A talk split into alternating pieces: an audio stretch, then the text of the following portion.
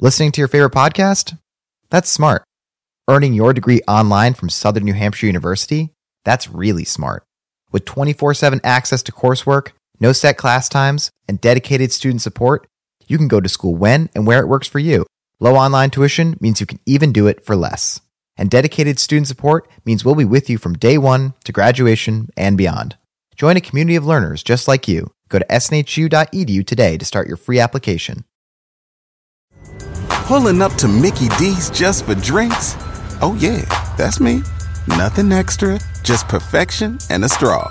Coming in hot for the coldest cups on the block. Because there are drinks, then there are drinks from McDonald's. Mix things up with any size lemonade or sweet tea for $1.49. Perfect with our classic fries. Price and participation may vary, cannot be combined with any other offer. Ba da ba ba ba. Welcome to Wine and Film, a perfect pairing.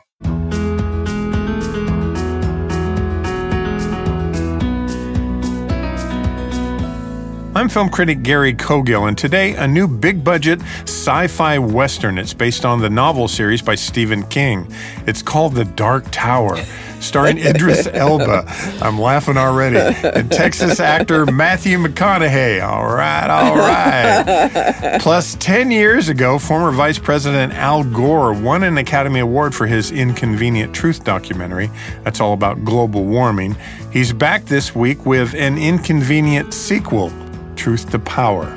Now, I'm wine expert Haley Hamilton Cogill, and yes, apologize for my voice. I am a little under the weather. I think it's kind of sexy. Well, I might have not smoked a pack of cigarettes or had a gallon of scotch, but my voice sounds like it. Nice. Um, but I am thrilled to pair an inconvenient sequel with one of our favorite wines that just received an additional level of recognition for their efforts to farm clean and green. Stoller Family Winery in Willamette Valley in Willamette Valley. And our pairing for the Dark Tower Dark is Tower. somewhat appropriate, just slightly less dreadful than the actual film, but we'll get into that in a minute. But the wine is from Gallo. It's called Apothic Dark. Apothic Dark Dark Tower. Okay, let's talk about this film, Gary. We both saw it last night. Wow. okay, so we saw Dark Tower. It's a uh, it's a American sci-fi western. So it's directed. It's co-written by Nicolas Arcel, Mr. Arcel. Say it one more time. Arcel. uh, it's a continuation also of Stephen King's novel series of the same name. Uh, by the way, that's an that's an eight book series. and the, I the almost, yeah, I wish that we had, not that I could have sat through eight books of this film, but maybe it would have made more sense. so, Well, it's based on eight books, and it's just over ninety minutes. This film has been pared down so much. Yes. And I, I, a, a couple things about it. It cost around sixty million to make, um, and that's kind of low budget for a film like this. This is a this is a big giant film that. And I'm going to say this on the surface. I never thought a movie needed to be made with $100 million, but it kind of needs it because it's the cheesiest effects. It's some of the cheesiest effects I've seen in a long, long time. Some of the Guardians of the Galaxy effects are intentionally cheesy. Right. This is not. This is intentionally They want it to be so epic. Lord of the. Rings, you know what? Uh, Wild, uh, you know West World. I I don't know, but it's what they did is they took this giant eight novel series and made it into one 90 truly god awful, deadful. Dreadful. I, I, I, I don't have a nice thing to say about this. It had one okay scene that was kind of a cliche. That's the scene where he, he shoots the gun without looking Yeah. and and shoots down the bad guy. I'm going to also say that I like Idris Elba a lot, and I like Matthew McConaughey a lot. Absolutely. And Absolutely. I could, I, I have no idea that both of them were in this film. Yeah, I am not interested in either one of these characters or the boy that Or the little the boy. whole thing was supposed to be centered around. There's a real, there's a sense of cruelty in this movie. In this movie, that really drove me crazy because I think if it was a smarter, better film, the cruelty can be play, played out and not feel like it's just a mean, cruel story. Yeah. But when they don't do it justice and they don't spend the time to develop characters and nobody really cares what's going on. Uh, it just acts cruel. It's you know, I mean, in the opening scene, they're firing off children out of cannons. Well, that that's just it. It's there wasn't any against their will. There wasn't any character development, No. and and so you had to. I mean, I don't know. It was interesting watching this film with an audience of people that obviously liked it more than I think we did. Like people were getting very into it and gasping and yeah, ooh know. yeah, get him. it was also a free screening for them. Uh, of course, Yes. but still, just because it's free doesn't mean it's good. No, it doesn't. But it, a lot of times on free screenings, people applaud at the end of just. just because they got to go see a free movie. I thought this film was so bad it made Baywatch cerebral, and Baywatch is not cerebral. There's nothing cerebral about Baywatch, which to me up to this point was the worst film of the year. Now don't we have not seen the Emoji Movie, Yes. and we're not going to. We're going to skip that animated bad film. Uh, I haven't seen it. I shouldn't say anything. But Baywatch to me up to this point was just really, really dumb Dreadful. and stupid. And yeah, you know, I, sh- I should kind of No, this was this you know. was this was not a um and, and and it makes me sad because Stephen King uh, I mean the he's such an iconic writer and Yes. and and these novels I know have a great following and and if and and I think that aren't they making this whole thing into a TV series that Uh, will you know, be played the- out over The plan is to be a film series and a TV series. I don't, Well, depending I- on how this does, because it might make a ton of money. Right. It might not. It has a good chance of just faltering. I think it's less than 20% on Rotten. Less hey than 20%. bad movie hey, bad Rotten Tomato movies still make a lot of Make money. a lot of money, and they can, and it's the time year. But I, I'm But hope- my whole thing is Yeah. like I'd almost be curious to see it as a as a full length TV show because then you can actually tell me why these children are being fired out of cannons in the very first scene. because they're trying to knock down the Dark Tower. Well, and I can have some actual development in the storyline instead of just like it just felt so run and gun and Right. and it felt I think that they they did go back and spend a good chunk of change trying to clean it up. trying to reshoot the the ending, fact, reshoot parts of the movie, re-edit the movie because it had such It, it- it's had a history of horrible it just didn't make screenings. any sense and and i think that what we got was probably the best cleaned up version of a film that made no sense so i can't imagine what it Right. was a year ago And then it just ended. and then it's just like okay we're done So it's a western, and it's a gunslinger, and a sci-fi and then it's modern day New And York, and a kid's transported through a portal into the west. And but they're- that's probably the future west. but there might also be some Mordor, um, like Yes. like Lord of the Rings stuff involved. Right.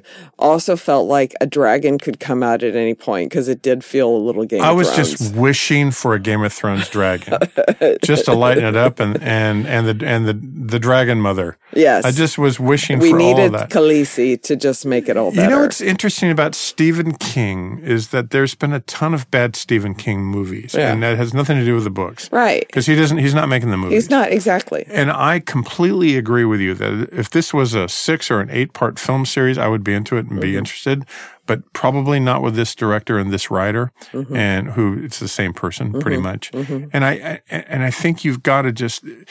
I mean, TV's in such good shape right now that you could take this and run with it and probably handle it really well.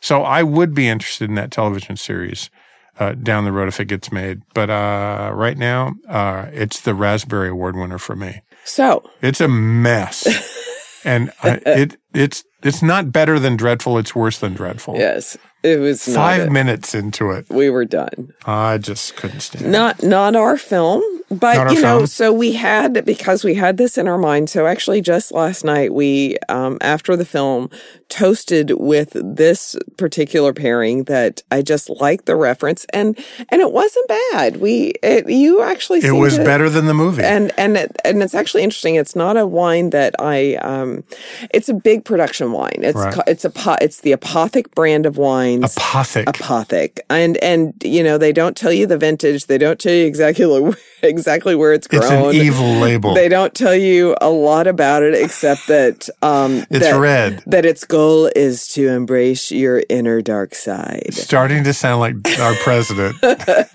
we'll get to that in the next segment. Yes. Um, and, and eh, their whole mantra is that the apothic wine is inspired. I can't do that because I'm it. totally going to sound I know you're gonna sound um, like it. by Apotheca, which might be a place that is in the Dark Tower.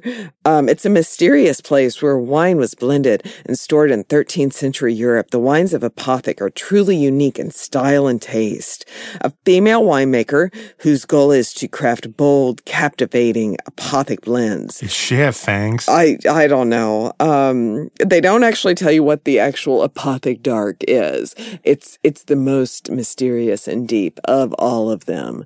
Uh, I'm gonna say just by tasting it, there's probably a lot of Zinfandel in there, Yeah. along with a lot of other things. Maybe a little RS because it definitely was very. Um, it, it was a just kind of a big, juicy red, not it subtle. was juicy, Um, not subtle. but you know paired well with with last night's dinner post movie and and think it's it's a good wine for a bad film It's a it's a good sneak in wine. and that's You what could i had sneak it in the movie theater if you wanted to. but it is a it doesn't have a screw cap so it makes it harder to sneak it in you know that kind of shocks me. It doesn't have a screw cap. Although I drink some really good screw screw cap i'm not exactly and i like a good screw cap wine and this uh, yes so that's so Apothic Dark. is- yes we're gonna we're gonna pair with that and They then don't tell you what's in the bottle. or the vintage or exactly where it's grown right. it's California.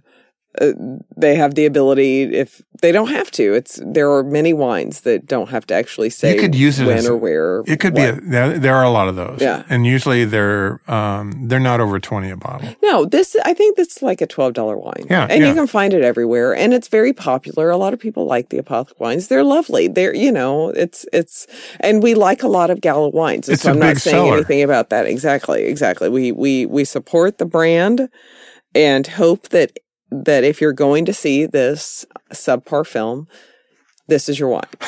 Can we go on to the next film? No, I no, but I, I, I, I'm I'm following your logic, and I actually completely agree with it. Yes, And I I I, I drank more than one glass, and I didn't hate you it. did. You drink. out- You drank Yeah. most of the bottle. But I I- was glad to see that. I, I could see on Halloween this is just going through the roof. Apothic Red. I'm going to take it to the theme party. I'm going to take my. I'm doing my bad impression too. Hey, when no, we it's Apothic Dark. Apothic because Dark. the dark Apothic Red is a different wine. that is that is different. This is it's Apothic Dark. the Dark Tower. Thank you for doing that impression. When we come back on Cogill Wine and Film A Perfect Pairing, former Vice President Al Gore, he's back on the big screen, and another alarming look at the consequences of global warming. It's called an inconvenient sequel, Truth to Power, and we will be, yes, we will, right back. I don't know what that is. I don't either.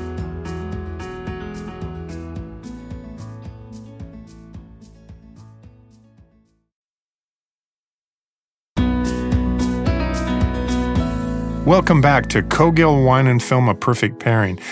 So, 10 years ago, Vice President Al Gore fronted this Oscar winning documentary, An Inconvenient Truth, warning the planet of what will happen or likely will happen if we don't do our best to clean up the air and water and take better care of our planet. So, how have we been doing? How have we done?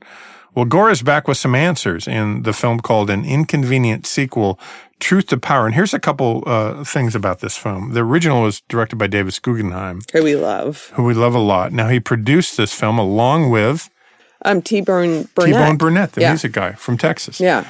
Uh, the original cost $1.5 million, million and a half. Yeah. It made 50. It was a huge hit, won the Oscar. Everybody got excited. Listen, I thought the, I thought the original was a terrific film. Mm-hmm. Uh, the sequel cost around a million. It's just opening, so we don't know where it's going to go, but it's directed by Bonni Cohen and Jon Shenk. And, uh, you know, it's about his continuing mission and his slideshow that he goes around the world. It's also about the Paris Climate Conference, the most recent yes. one, and the, mo- and the one that happened before, where all these countries in the world got together and signed up. And of course, we know now that not all of them are signed up.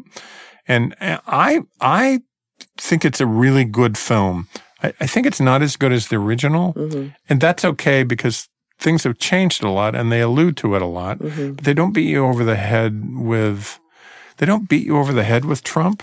They don't beat you over the head with conservatives. I think they should have done a little more. they could have done a lot more. Yeah, I, I look at that more as as editing timing and and shooting timing. I mean, it they didn't really the the only real. I mean, I think the film was probably done at the end of last year, and so they they just spent the last six months in editing and and just put a few brief slides at the end of, of this film to kind of say where we are as of today upon release. What I liked about the film a lot was the opening title sequence Mm-hmm. because it's all voiceovers of detractors, Mm-hmm. of people that don't agree with climate change. And it, and it's showing this stuff, and then it's all these voices. Most, a lot, many of them politicians, some of them talk show hosts, just kind of going off like this is ridiculous and blah blah blah. And I, I thought that was interesting, and it's important for them to use that mm-hmm. because I think you need to hear all of that, and not that I think there's a fallacy that documentaries are two sides. They are they really aren't. There's always a mission. There's we- always a purpose in we a think the documentary should present both No, sides of the story, and they're I not. don't- no. Mm-hmm. They're a filmmaker's point of view of whatever they want, and they can do whatever they want to do. Absolutely. And we know what Al Gore thinks after the last documentary and, and his mission. Actually, well, his what he's spent his years. last forty years of his life on. Yeah. Yes. I find it interesting that somebody came out with an anti-Gore article in the last few days saying that his home, where he lives, and part of the film takes place in his home in, I think, Kentucky, In Tennessee. in Tennessee uses 26 Tennessee. times more power than the average home in America. Well, it's bigger. And It's, a ranch. It's a it's working ranch, ranch. yeah. Yes. yeah, but that's the that's the big slam. And no, they released that article right at that time. Yeah, of course they did. Of course they did. But uh, here's what I learned from this film that I really liked. I learned a lot more about India that I didn't know before because my focus most of the time has just been I don't know how people even breathe in parts of China. And China's, uh, uh, according to this and according to a lot of the stuff I read, has stepped up, to the plate a lot more than most countries. But they have a long way to go because it's just awful. Uh, but India, with with the heavy population there and what's been going on since the 2016 Stealthy. Paris Agreement, has been really interesting. Absolutely. Yeah. Absolutely. And I think that there's been a lot of great work done. I think that, uh, y- yes, I want you to kind of can finish your thoughts on the film before I kind of Yeah. say my little piece. Well, the other thing is I've always been troubled by. Well, we've had this conversation. You go to Greece and you come back and say every home has a solar panel. Every on the roof. home has a solar panel in Why Greece can't we have as, solar as the here? country is declaring bankruptcy. It doesn't make any sense to me how how the most advanced nation in the world has such a problem with with solar energy. Right. And the reason, well, we live in the state of Texas, and the big reason, uh, politically Lobbyists will and not allow it to happen. is we're an oil and gas state. yes. And we're a fracking state and a shale state. And so they're going to fight just like Anything that just like actually, an airline company is going to fight super trains. Sure. Yes. So you- and and the lobbyist wins and the power wins and it's just and they they adopted the same the same mantra that big tobacco did and and they're basically going after all the same people and shaming them. and shaming them which I I it's I just I don't understand how we can live in a world that sees the effects of global warming and still say it doesn't exist. Right. Right. It makes I am I am I it, I I'm not the smartest person in the world. I'm not the smartest person in the room. I'm not the smartest room person in this room, but I'm just it just floors me how how we can choose to bury our heads in the sand instead of just say, well, maybe it is true. Let's let's try to to make the world a better place for the next generation. I don't have children. You know, it's it's it, I'm not my kids aren't going to going to be hurt from this. But my gosh, all these people that deny have all these kids and then grandkids. What are they thinking? It makes no sense to me. well, and I don't And my voice just got really high because I am a little. Well, they did an inch, they did they they failed to do one thing in this film. I mean, they looked at conservatism basically and and kind of the you know the way the Republican Party's going now and so much climate uh, climate denial within that party. But they're also they left out the whole religious right, who's also seems for the most part, and I'm generalizing, completely in denial. And yet to take to be good stewards of the land and good stewards I mean, that's of the earth is kind of it's very biblical. And to, and to just kind of deny that for your own ideologies I, I wish the film I'd love to see a documentary on that. There's a there's a woman I follow on on um, on Twitter there's a person I follow and I find her interesting because she's kind of a darling of the evangelical movement Mm-hmm. but she's uh, also uh, a climatist and she's fascinating and smart and really trying within her own group within the church, the Christian church, trying to figure out why nobody's on it? board. Um, uh, it's I want to say Kehoe is her last name, but I'll I'll I'll I'll, I'll bring that up next time. But I follow her and I read her pretty regularly, Okay. and she's really interesting to me. And she does a lot of presentations. But you know, she's fighting an uphill battle Mm-hmm. within ultra conservatism, especially within the church, especially on climate denial because they're focused on other things. Right. And a lot of people just think God's going to take care of it, and I, I don't believe that. I don't believe that at all. Well, I think that You can't throw that junk you- out well, and you can't and not have it come back. and you can't expect you can't expect all your crap to be fixed by God. I mean, God I gave totally us agree. this earth to to take care of and well, to let's protect. take our house as an example Yeah. where we live. If we just let it go and say God's going to take the trash out, it It's doesn't get taken out. It's insane. It's insanity. And and to think that well, you know, there was lots of bad weather way back then. Yeah, of course there was. But the, but the charts are really interesting, and the deniers in this are really. re- I'm fascinated by that. I But my whole thing is like deny or don't deny. If there are enough people around you that say, okay, we think this is a problem, even if you don't, then why don't you just give those people, just give it to them? Just say, okay, I may not believe it, but the fact that you're so passionate about it makes me say, okay, we'll give you this. We'll, we'll let you do whatever you want to do. That's my whole thing. It's, it's why, why fight it? Why, why get out of the Paris agreement? Every 150 other nations agreed to it. What, what makes you, Mr. President, sorry, I don't No. like to get political, but what makes you think that you have a right to pull out of this agreement that everybody else, every, every, every, every nation, including India, that was the whole thing. It's like the, the, the biggest, the biggest anti supporter because I completely agree that these people are just trying to get energy to their, to their, their billions of people, not uh, clean or not. They're just trying to get something. Well, and for I- them to sign on, how how dare we? How, how dare we say no, we don't agree with that because Obama signed it in and my whole goal is just to ruin everything that Obama did. you're doing that impression again. because I it love it makes so me much. so it just makes me so angry Yeah. because there are a lot of things that have happened that I don't agree with in the last six months. But now you're like messing with the whole world. You know, you're not just messing with our country, you're messing with the whole world. And to me, that's just ignorant. Well, part of the movie, uh, an inconvenient sequel, Truth to Power, and they didn't speak enough truth to power in this movie. They spoke it to the they spoke it to the choir. I think Uh, that's kind of the knock on the film from me, and I still think it's a very good film, and we're seeing. But th- that a lot of these underdeveloped countries, because they're so poor, are the biggest polluters. And they need help, and they, they they don't need you to just give them cash and walk away. And I think that's part of us pulling out of that because it's that whole mentality that why why should we help anybody? Well, there's a reason because the planet's at stake, and Yes. it's we're one country in the planet, and we're the largest we're the largest uh, polluter on the planet and the largest user of energy on the planet, and we should be more responsible. So I, it just seems logical to me. Um, I want a solar panels on my roof. I. And I don't like, I don't, oh, this is my soapbox. I don't like the idea of somebody saying, well, I'm going to tax you so much over that and make it unaffordable for you so you can do this energy. Uh, at some point, this is all going to be solved with giant batteries Mm-hmm. or with smaller batteries. Somebody's, that's the next big thing.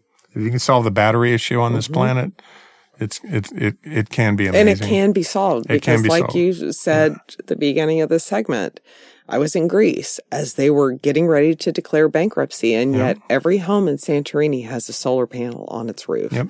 Explain how this this bankrupt company, com- country can have can have that much solar energy. Uh, uh, he- Here's another here's another thought that I really liked from this film. This is the good part. As as climates get warmer in certain parts of the country that were always cold, as they get warmer, bugs invade. And when bugs invade, mosquitoes, um, it's not just a southern thing anymore. But when they invade colder climates, it, they bring disease and they bring Absolutely. Zika, they bring all kinds of things. And it, be, it becomes a major issue, let alone droughts and let alone Well, famines and droughts and things that are caused by extreme warm temperatures and, And- extreme cold temperatures. and glaciers melting and seas rising. And you know they the one thing i wish that they had talked a little bit more about because i think this would have actually hit on some of the non-believers is okay let's there was a, a point in the film that they are in miami and they're showing how how miami streets are flooding because of of the rise in the seas. Right. and yet and they have all these pumps and they're trying to to fight it but it's not being fought. And so eventually that will continue throughout the entire country. And if you're in a coastline city you know show me that in malibu with all these billion dollar homes million multi-million dollar homes in malibu with your you know so you used to have beachfront property and now you're in the middle of the ocean. Like that's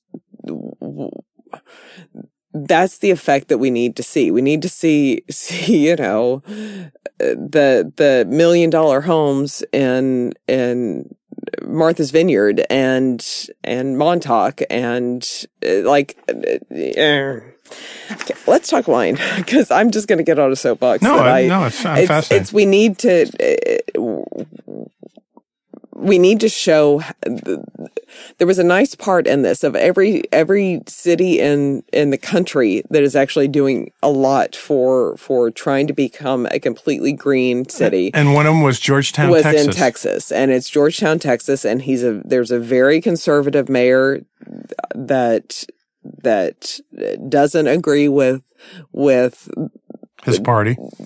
Democratic politics. He is very much a Republican, Right.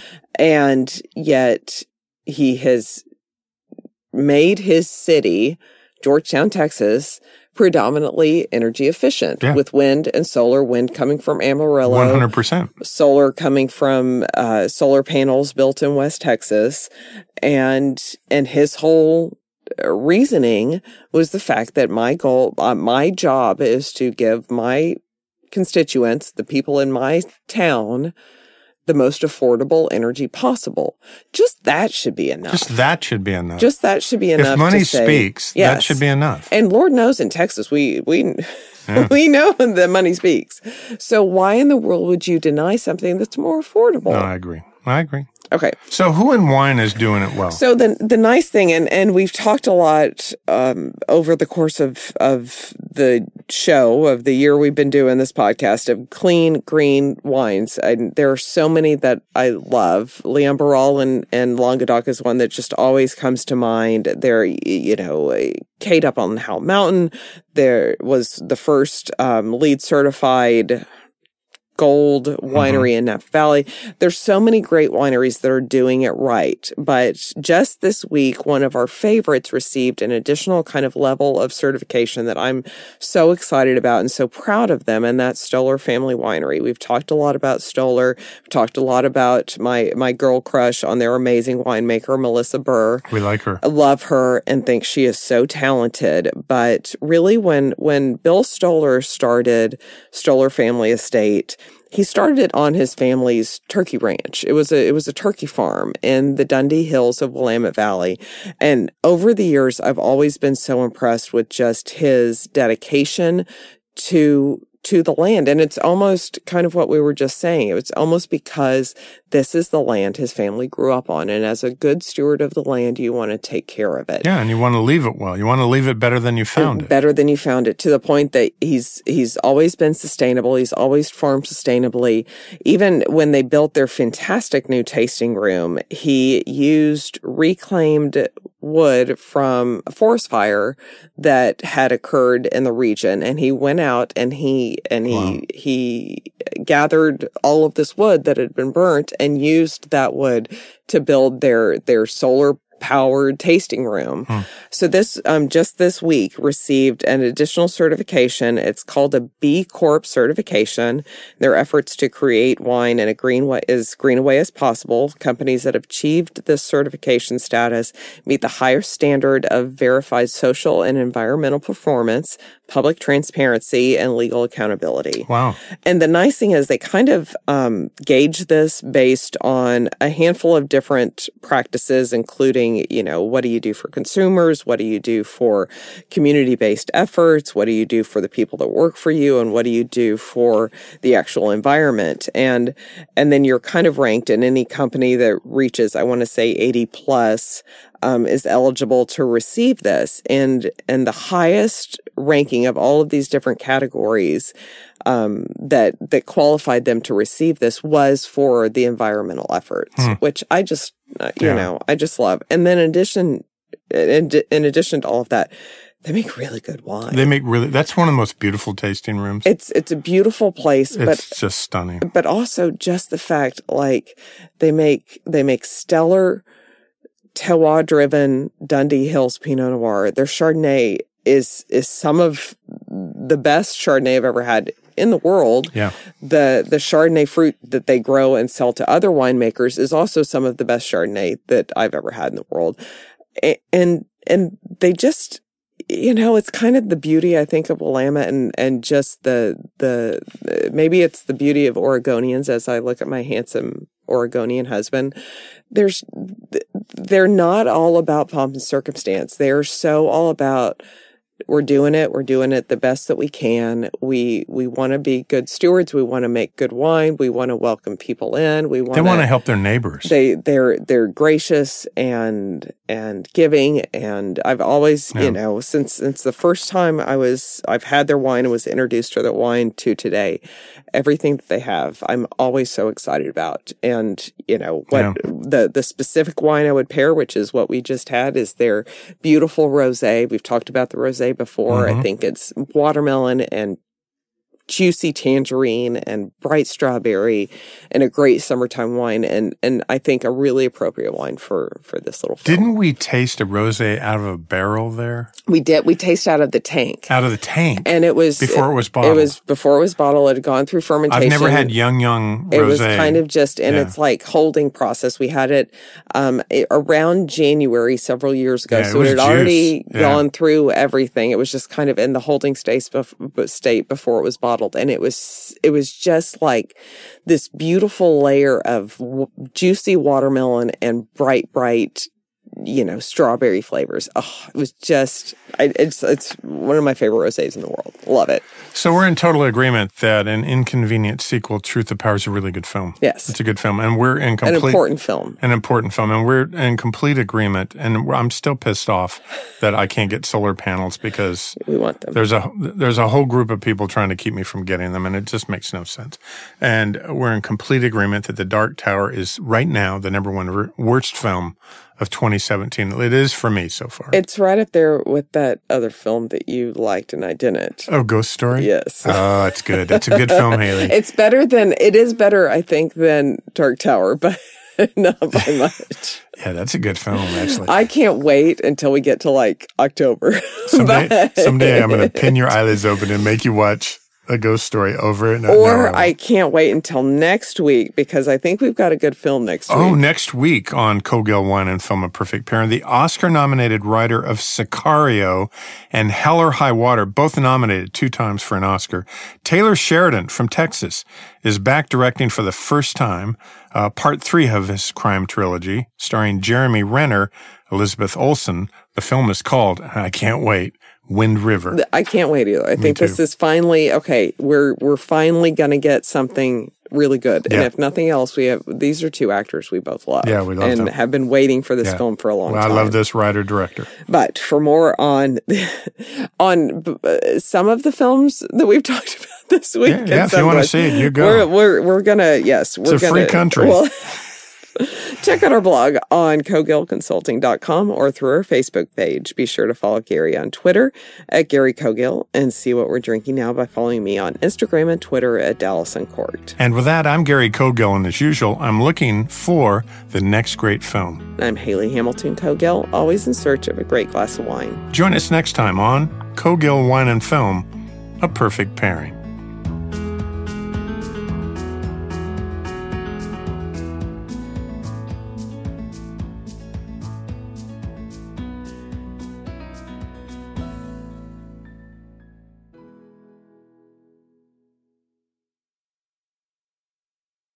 Listening to your favorite podcast?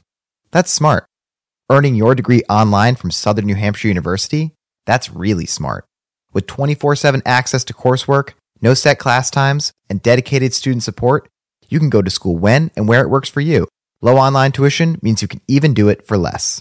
And dedicated student support means we'll be with you from day one to graduation and beyond. Join a community of learners just like you. Go to snhu.edu today to start your free application. Pulling up to Mickey D's just for drinks? Oh, yeah, that's me. Nothing extra, just perfection and a straw. Coming in hot for the coldest cups on the block. Because there are drinks, then there are drinks from McDonald's. Mix things up with any size lemonade or sweet tea for $1.49. Perfect with our classic fries. Price and participation may vary, cannot be combined with any other offer. Ba da ba ba ba.